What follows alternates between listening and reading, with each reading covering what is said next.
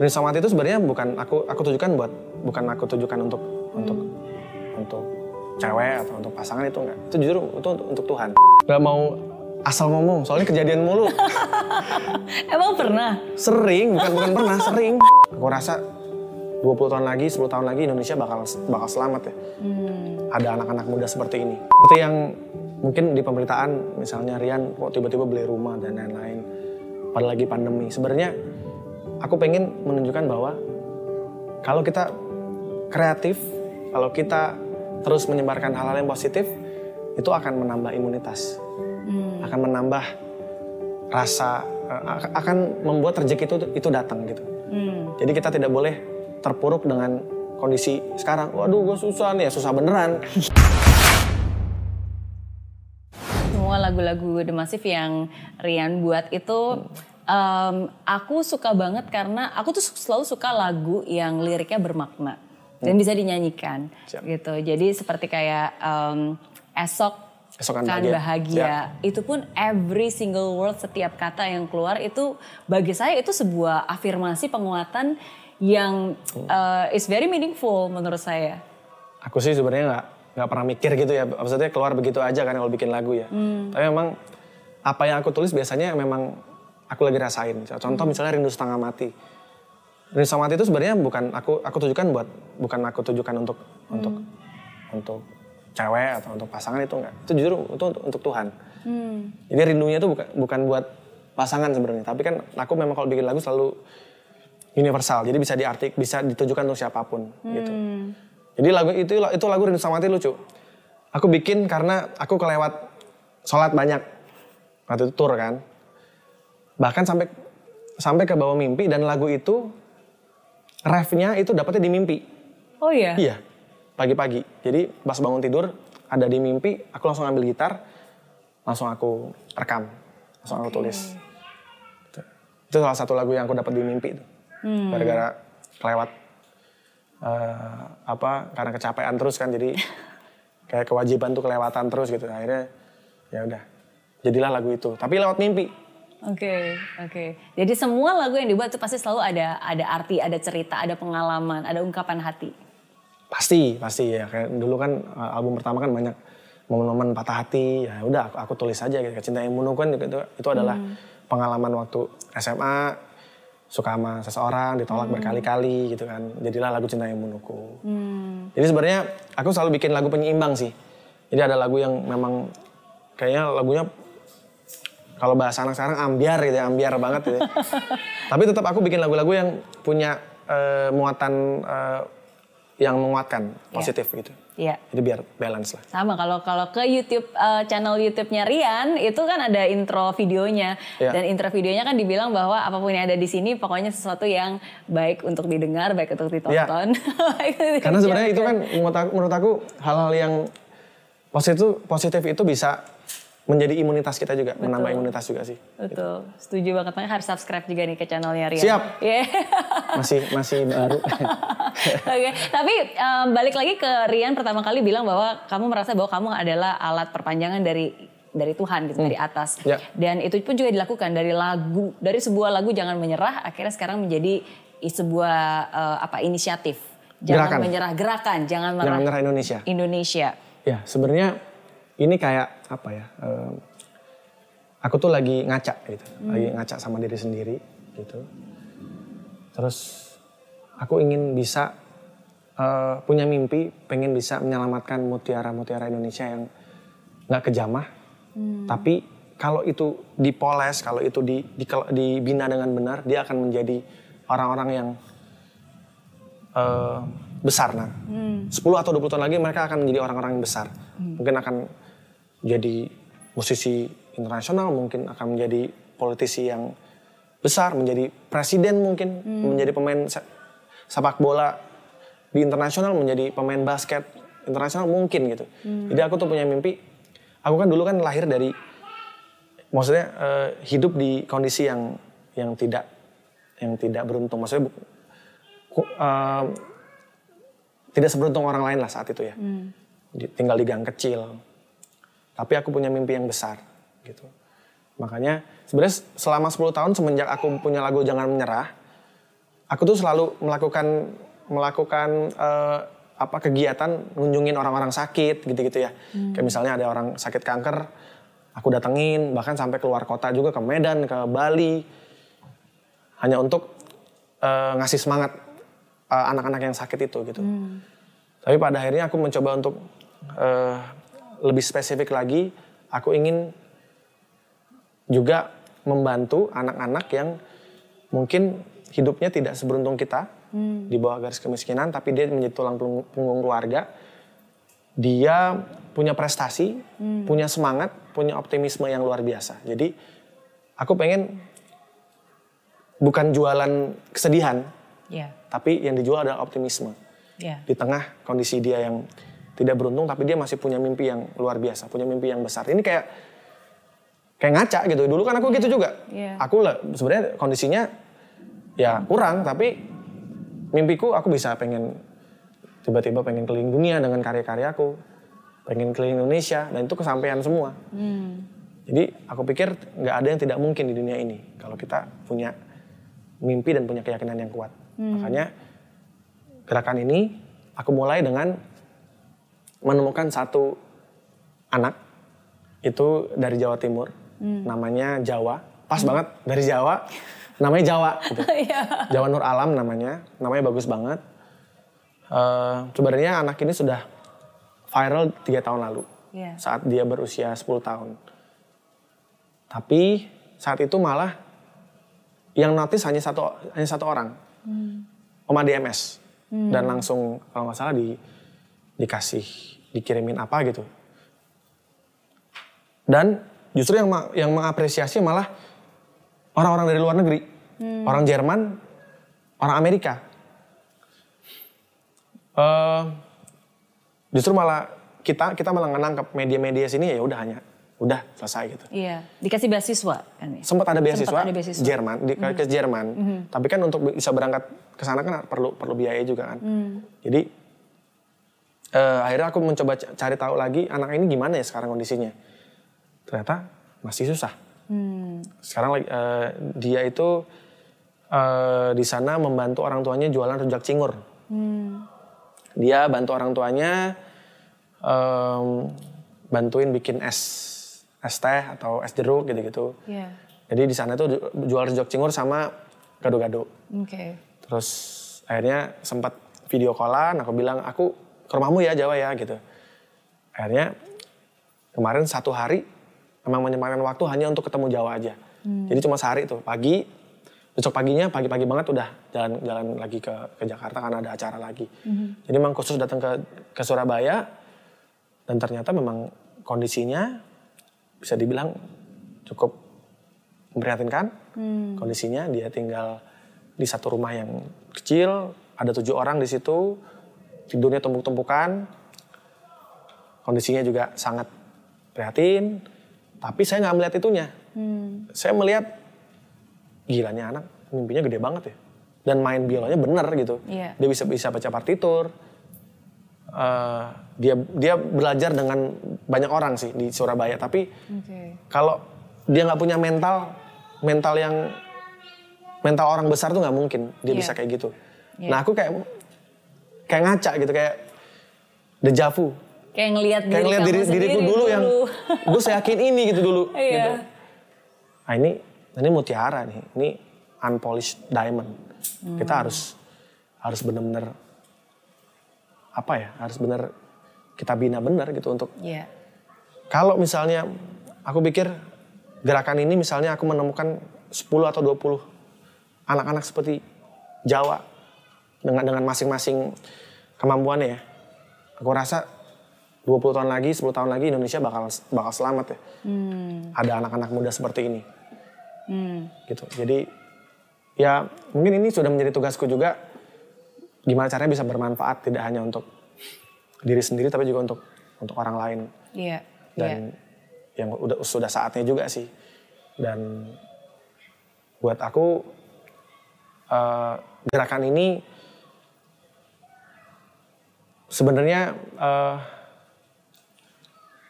yang aku pengen adalah gerakan ini bisa menyadarkan orang bahwa di setiap pelosok uh, di Indonesia itu pasti ada anak-anak yang hebat, hmm. yang nggak terjamah gitu. Hmm. Yang suatu saat kalau kita kita jaga, kita bina, itu akan jadi orang-orang besar semua. Oke, okay. Gitu. Oke. Okay. Bermula dari yang uh, Jawa dulu ya? Iya, bermula dari Jawa. Bermula dari Jawa. Oke. Okay, nanti baru... boleh kalau emang mau, aku panggil anaknya ntar dia main. Oh. Oh iya, boleh, boleh, buat boleh. Mbak Mary. Dengan senang hati, karena uh, aku pernah uh, lihat juga videonya.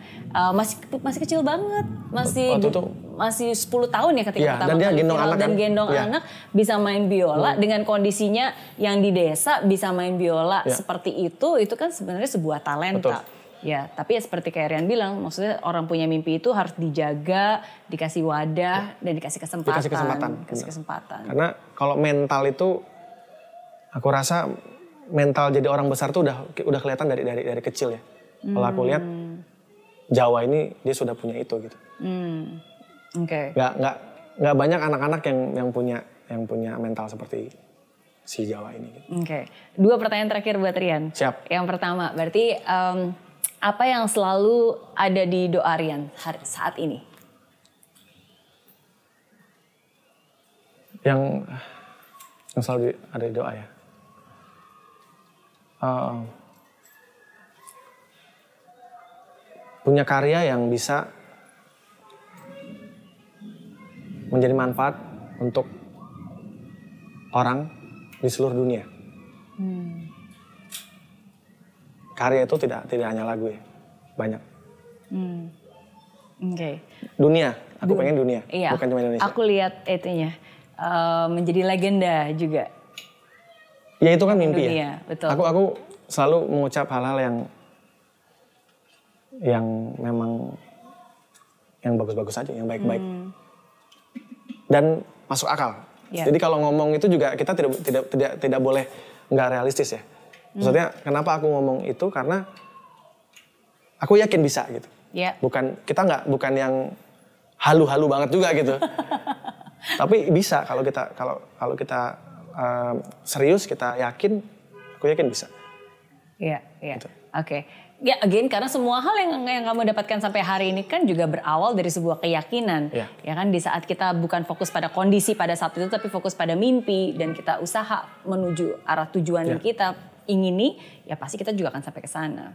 Seperti yang mungkin di pemberitaan misalnya Rian kok tiba-tiba beli rumah dan lain-lain pada lagi pandemi. Sebenarnya aku pengen menunjukkan bahwa kalau kita kreatif, kalau kita terus menyebarkan hal-hal yang positif, itu akan menambah imunitas, hmm. akan menambah rasa, akan membuat rezeki itu itu datang gitu. Hmm. Jadi kita tidak boleh terpuruk dengan kondisi sekarang. Waduh, gue susah nih, susah beneran.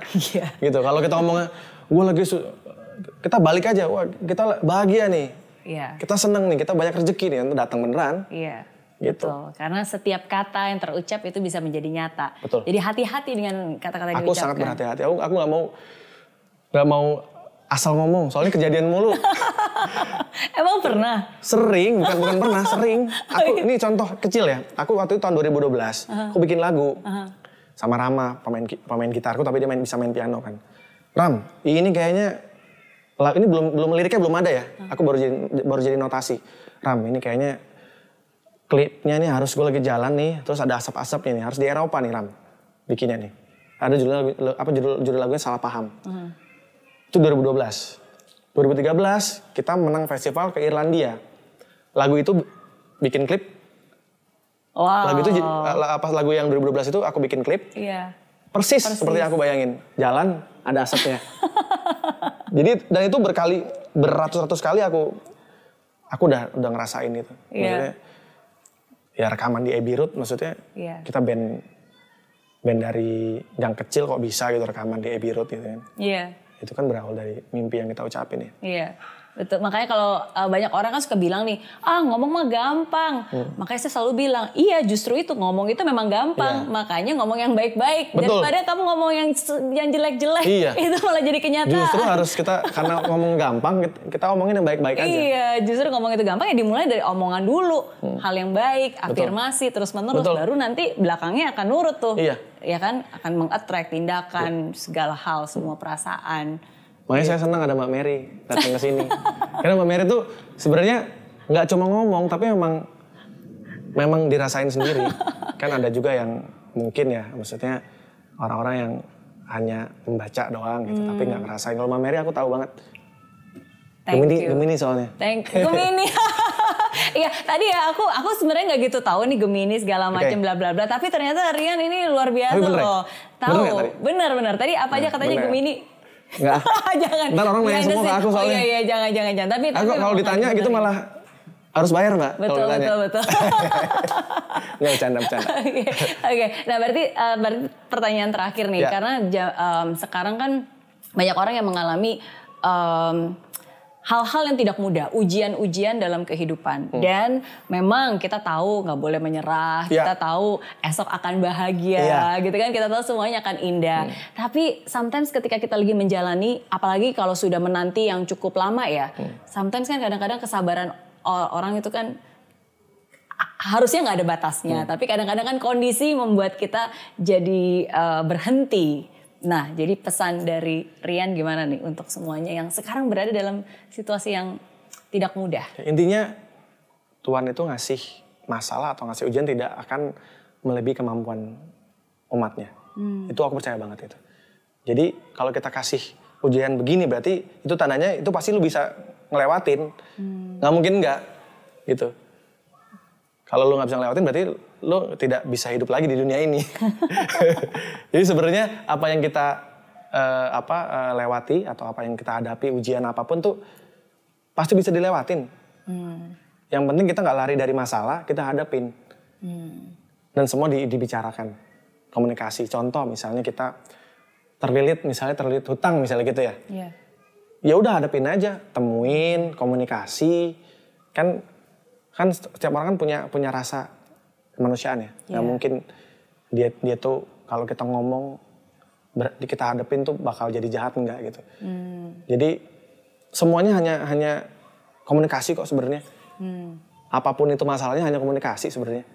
Mm. Aku udah soalnya aku udah lewatin berkali-kali soal itu. Jadi ternyata semudah itu gitu. Masalah itu cuma selesai hanya karena komunikasi. Oke. Okay. Entah apapun ya masalah keluarga, masalah. Kalau kita ketemu ngobrol selesai. Hmm. Itu udah yakin, udah seribu persen, udah bukan seratus persen lagi. Betul. Seribu persen. Dan masalah bisa lebih besar karena mereka tidak komunikasi tapi berasumsi. Iya. Iya kan? Hanya mikir jelek gitu, wah udah gak akan ada habisnya. Kalau kita itu. Ketemu ngobrol, kita gak kabur dari masalah, itu akan selesai. Hmm. Kenapa aku bisa ngomong gitu? Karena aku merasa, aku pernah mengalami itu gitu. Iya. Yeah. Jadi gak, gak ngarang gitu. Iya. Yeah.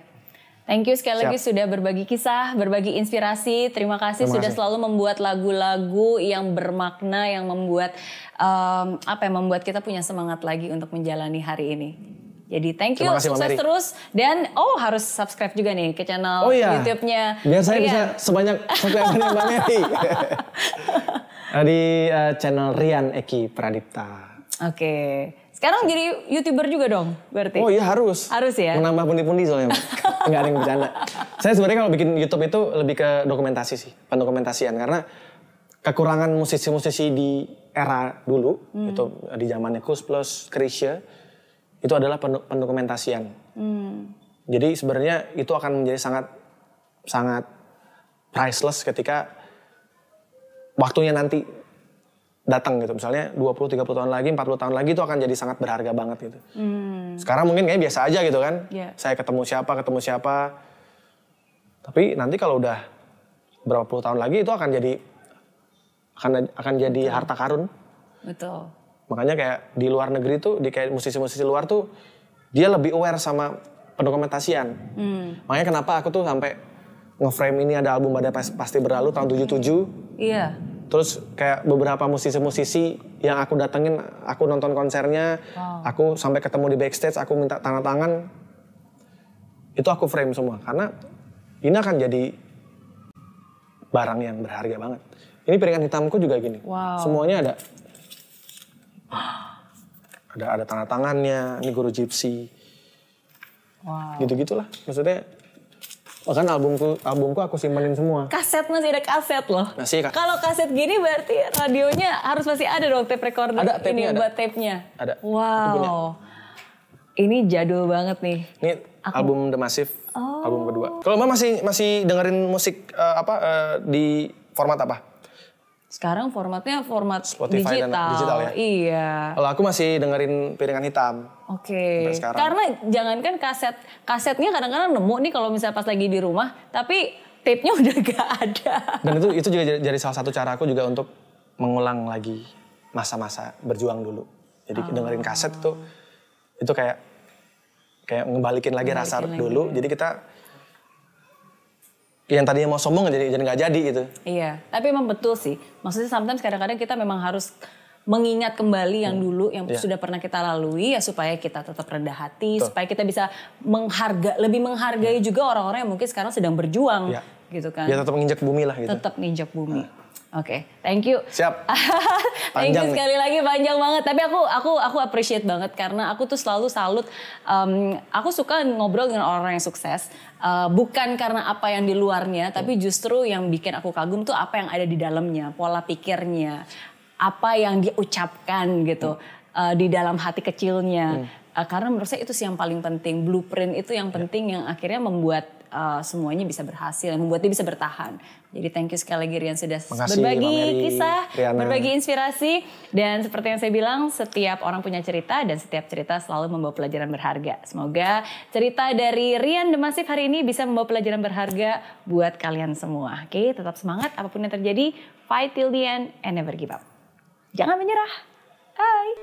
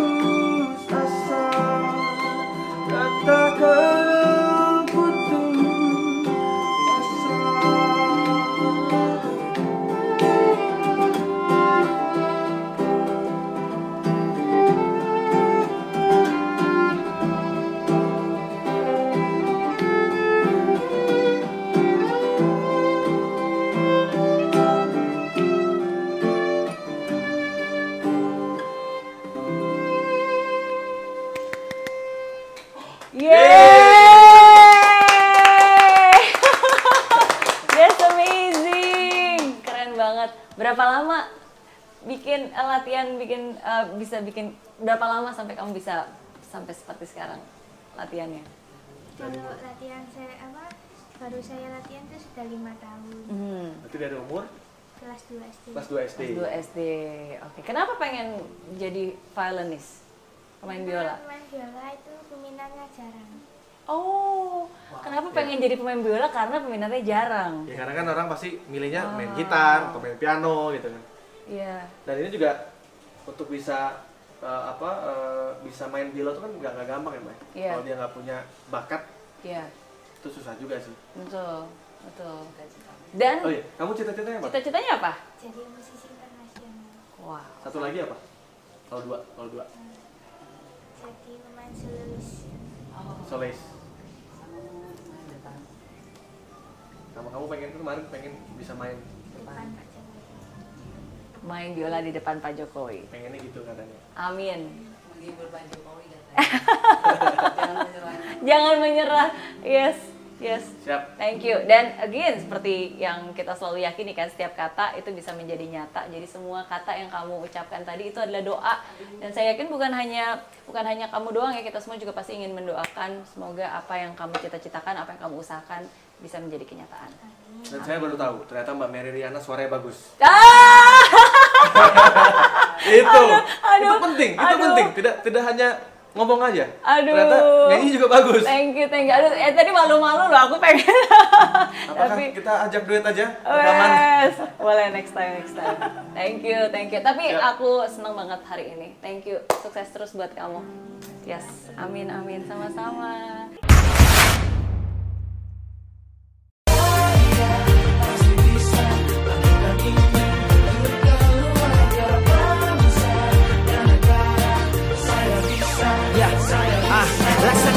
Tanpa hujan, hidup tanpa tujuan, kering dan mati tanpa hijaunya tumbuhan. Ah, demikian kalau mimpi tak kunjung terjadi.